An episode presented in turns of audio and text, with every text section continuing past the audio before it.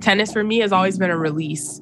Sport has always been something where I've been able to escape what was happening on the outside. I had all these emotions like bottled up in me. But my freedom was going to the outdoor rink and playing hockey out there. My anxiety just starts building up and my head gets racing. When I'm going through it, you can't think clearly. So I didn't see it until after I backed away and I, and I started seeking help. For me, something that was difficult was why don't I know how I feel?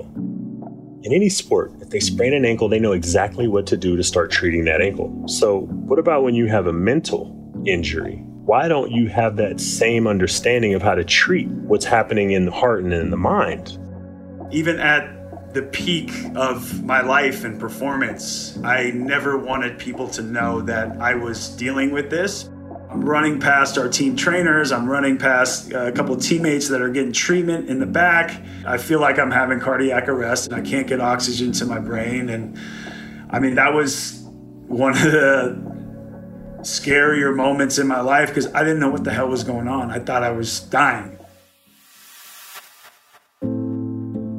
Being proud of, of your scars is a thing. It's made you who you are. I don't think that those guys still to this day realize what they did for me as an individual, right? It's, it takes an army. Just being in that winning environment and positivity and having fun, it was a complete overhaul. I just want you to have hope that this is not where it's going to end, that there is something else on the other side of the mountain, and you got to just keep climbing. You got to just keep pushing it.